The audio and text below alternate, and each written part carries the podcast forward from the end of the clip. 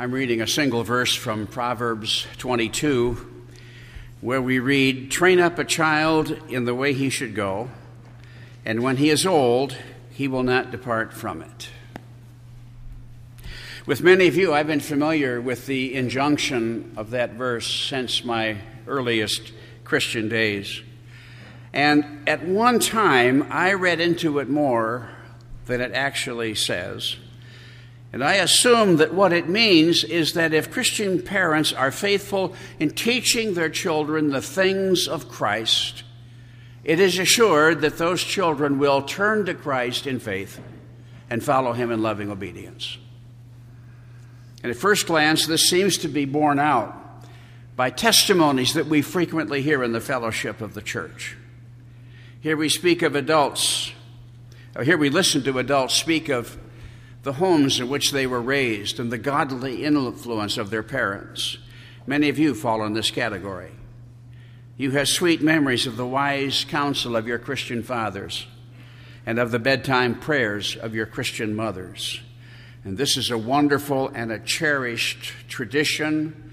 And by the grace of God, may our children look back on their home experience and be thankful as you are thankful for yours. But then we also remember godly men in the church who, in some cases, have given leadership to the church as its elders, and whom we have every reason to believe were excellent fathers, but whose sons have turned away from the faith. We think of faithful women who have served the church as deacons and Sunday school teachers and in other ways, but whose daughters are now raising children of their own without reference to Christ. And if one of these anecdotal pieces of evidence apparently supports the principle we think we might see of this verse of Scripture, then the other seems to contradict it.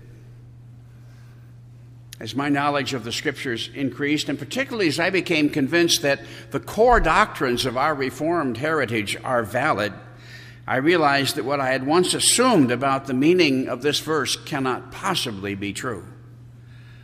The call of believing parents is not to make believers of their children. This is the work of the Holy Spirit fulfilling the eternal decree of our God. Our preaching, our teaching, however zealously they might be done, however thoroughly they might be bathed in prayer, can never persuade a single sinner to repent and to embrace Christ as his Savior. If God wills for a person to be saved, there's nothing that you and I can do to prevent his conversion. And on the other hand, if God wills for a person not to be saved, including those we love the most, there's nothing you and I can do to drag him through the gates of the kingdom of God. And therefore, Proverbs 22 6 is not, and in fact, it cannot be, a promise from God that if believing parents are faithful, their children will grow up to be believers. But what it can mean, and I believe what it does mean, is that if Christian parents are persistent in teaching Christian values to their children, then it is very likely that those values will influence the lives of their children all of their lives. And I remind you on this Christian Education Sunday that the primary responsibility for teaching these things belongs to parents. And the first place where these things are to be heard by children is in the home.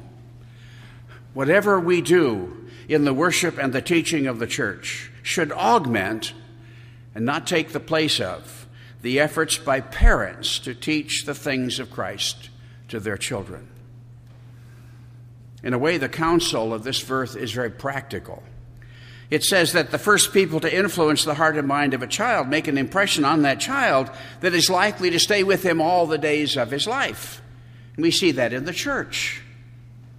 I have known Presbyterians who were raised in Catholic homes, whom I suspect are still prone on occasion in their personal prayers to speak to Mary and to seek the help of the saints in facing the dilemmas of life. I have known Presbyterians who were raised in Lutheran homes who find it difficult to fully enter into the prayers that we offer together and the hymns that we sing. And I know Presbyterians who were raised in Baptist homes who look with great suspicion on our habit of baptizing babies and aren't happy that we don't end our services with an invitation. And then a broader application, I think we'd all agree that children who were raised by parents who were atheists, but were taught by their parents to be polite and fair and kind and honest, are more likely than not to grow up to be polite, fair, kind, honest adults. This general idea that the first person who influences the thoughts and feelings of a child in the arena of religion or morality makes not only a first but a lasting impression on that child applies to other areas of life. For example, I grew up preferring Chrysler products. Not because I was familiar with the many ways in which Chevrolets and Fords and Plymouths might be compared, but simply because my dad drove Plymouths. I was in my late teens when he started doing consulting work for GM and switched to Chevys, but it was too late. The die was cast, and I still preferred cars made by Chrysler. If your family heritage is German or English or French, you probably cheered for that nation's team in the Olympics and hoped that they would finish second only to the United States. If your mother graduated from Central Michigan University, it's likely that if you follow college football at all, that you were cheering for them in yesterday's game against Michigan State. And if your father was in the Air Force, it would be no surprise if you share his view that it is the most important of all of the armed forces. In each of these examples, the principle is exhibited that if we train up a child in the way that we think he should go, that when he is old, he will not depart from it. And what is true in almost every other sphere of human life is also true in the arena of politics. Most people who identify themselves as Democrats were raised by Democrats. Most people who call themselves Republicans grow up in Republican homes. You certainly are aware that we're in the midst of a very significant political campaign. The issues of that, came, that campaign in Michigan and for the nation are many, but chief among them is the question who will be the president of the United States for the next four years? And as a part of that campaign, in a speech given by one of the great orators of our time, former President Bill Clinton, this question was asked What kind of nation do you want America to be? It's an excellent question. It focuses our attention on matters that transcend the personalities of the candidates and the fleeting issues of our day. It asks us to stand above the fray, to see the larger picture, and then to return from that pinnacle to cast our vote. What kind of nation do you want America to be? Our challenge as Christian believers, regardless of our family and personal histories and background, is to answer this question not as Democrats, not as Republicans, but as Christians. And I'd like to talk with you about some of the ways in which I believe that we as Christians ought to answer Mr. Clinton's question. Our deepest longing as believers is to have a country in which the vast majority of its citizens are true Christian believers. One in which nearly every heart beats faster at every mention of the cross a land in which every mind is shaped by the Word of God, and the highest aspiration of each of its citizens is nothing other than knowing and pleasing the living God. This would be a nation in which the name of God is used only in praise, in which churches are full to overflowing on the mornings of the Lord's Day.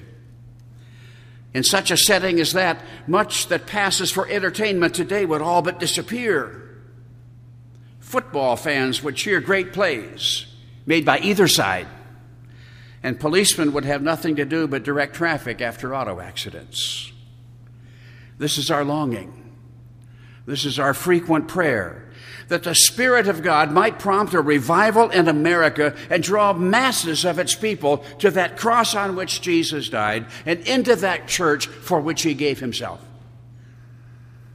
But even as our hearts plead on America's behalf before the throne of God, our minds turn to His Word, where we learn that such a hope is probably not realistic. Not long ago in our worship, we looked together at what the Bible says about the reasonableness of expecting that at any time and any place in the history or the present of the world that a majority of any people would be true believers. We consider the time of Noah and the fact that only eight people were saved by the flood and found reason to think that not all of them were believers. We were reminded that in the retreat of Jacob from peril in Canaan to the relative safety of Egypt, the covenant people of God numbered less than 75 persons. We reflected on the times of Elijah and the fact that in the entire nation of Israel, there were only 7,000 that God said he had kept for himself. And we recall that while there were thousands of people whom Jesus taught and fed and touched and healed, when he left the earth, his disciples may have numbered as many as 500 people. We put all of this together and we realize that our desire for a sweeping revival in America is probably a vain hope. With our hearts, we continue to pray, but with our minds, we shift our attention to Plan B as we try to answer Mr. Clinton's question what kind of country do you want America to be? As Christians, we would like to have a country in which political euphemisms are set aside and replaced with honest speech. For example, when we debate abortion and gay marriage, let's stop calling these social issues. Whether people should turn off their cell phones during a funeral, that's a social issue. Whether drivers should signal their turns, is a social issue. Whether young people should wear their pants so low that their posterior cleavage shows is a social issue. But taking the life of an unborn child is a moral issue. Discussing the public practice of a lifestyle that until very recently was taboo in the United States and all of the world is a moral issue. To call these great questions of morality social issues is to trivialize them. It is to make them seem inconsequential. It is to treat them as matters of mere personal taste. And yet, the media and many of our politicians continue to speak of them in this way. We are the followers of one who said, Let your yea be yea and your nay be nay. What kind of country do we want? We want a country in which public speak about the speech about the important issues of our time is honest speech. And as Christians, we'd like to be a part of a country in which the connection between good living and a strong economy is recognized. The state of the economy is on everybody's mind. For many who will vote this November, it is the number one issue. And both major candidates for president have expressed it and made rather lavish promises to take care of the problem. But neither of them seems to know or is willing to admit that he believes that there's a link a cause and effect link between strong morals and a strong economy. In our unison scripture reading this morning, we heard the voice of God declare that following the principles of high morality leads to blessings in the home and blessings in the field. And if we were to have read on, we would have heard the voice of God say just the opposite that the failure to follow these principles leads to misery and deprivation in the home and in the field. These words were spoken to the children of God, God's special people, His covenant people at the time. But the idea that they apply more broadly to the family of man has scriptural support. As Christians, we want a nation in which at least the possibility of divine intervention in the affairs and in the economies of men is taken seriously. We want a nation in which the worth of every man, rich or poor, is enshrined in its laws and realized in its practices. It's a generalization but one that corresponds roughly to political reality that the two major political parties in America are identified with the rich on the one side and with the poor on the other. Now, there are very poor Republicans and there are very rich Democrats. But having said that, Republicans are generally seen as fawning over the wealthy, while Democrats are accused of catering to the poor. This division is so great and so obvious that some commentators have begun to refer to the class warfare that is being encouraged by political rhetoric in our country. If you and I and other believers were writing the Constitution of a new nation, we would insist that the rich and poor be equal in the estimate of those who govern and would be treated fairly in its courtroom. This principle is found in Scripture. But it is so obviously wise, so obviously necessary, that it doesn't require either a faith of God or a belief in the inspiration of the Scriptures to believe that we would be wise to apply it to our society. In Leviticus 19:15 we read, "You shall do no injustice in judgment. You shall not be partial to the poor. You shall not give special honor to those in power." We would like to have a country in which life is regarded as having value in itself. There are two very different views of the value of human life in the world and in human culture.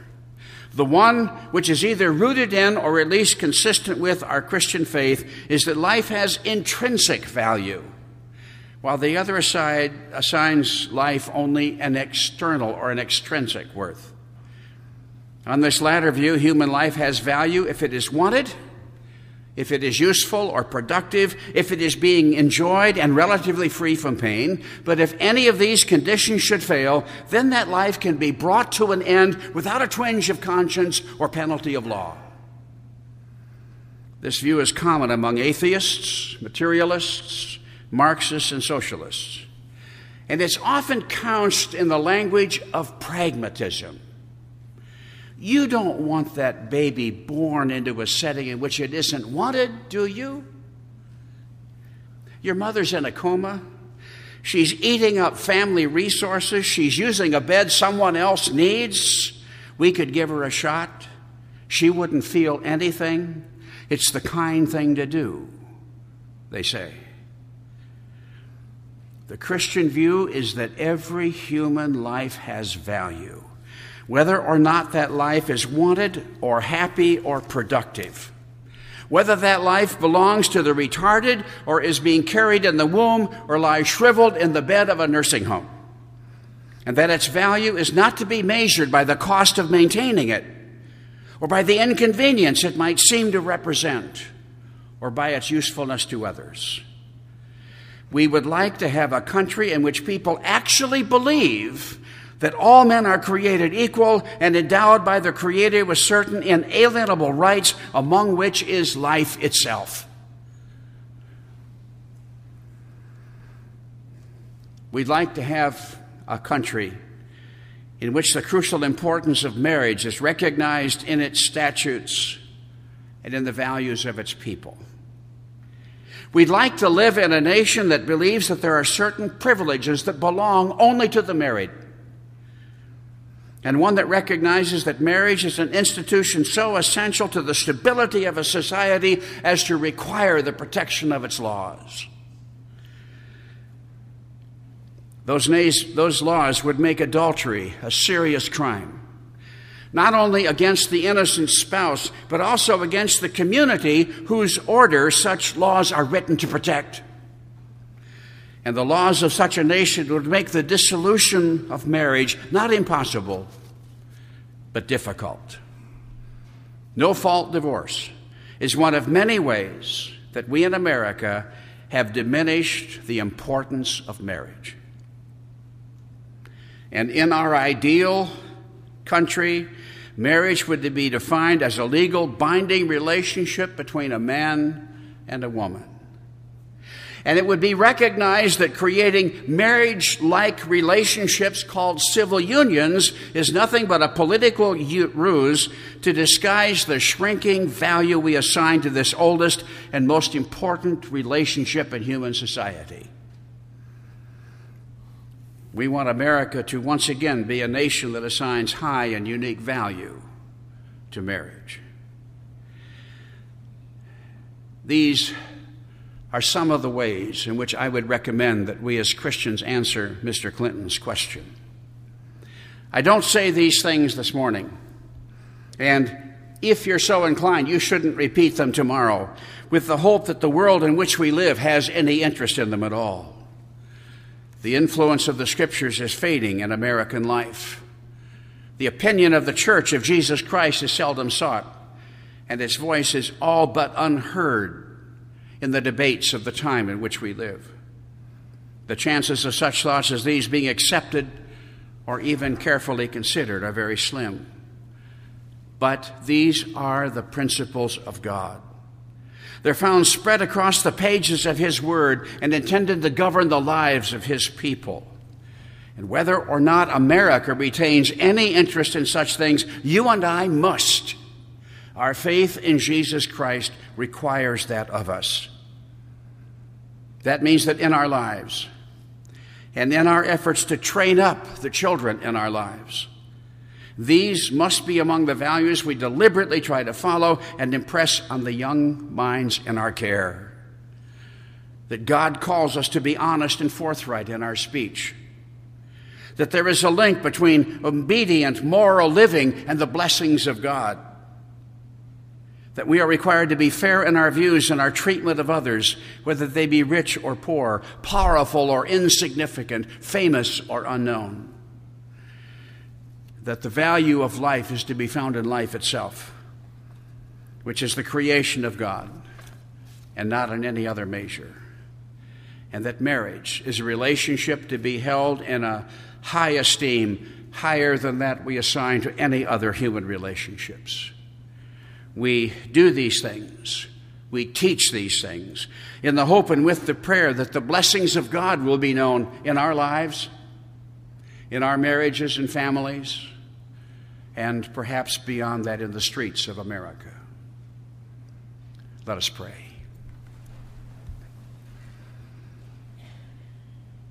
Our Father, these are critical times in which we live. We see America slipping away from things once held dear and high into a chaos, an abyss of morality and religion and thought. We pray, first of all, our God, that you would protect us and our children from the influence of that world. And we pray that we might be strong and faithful, informed, that we might live in the presence of the ungodly as your redeemed children. Make of us the light of the world. Make of us the salt of the earth. We pray in Jesus' name. Amen.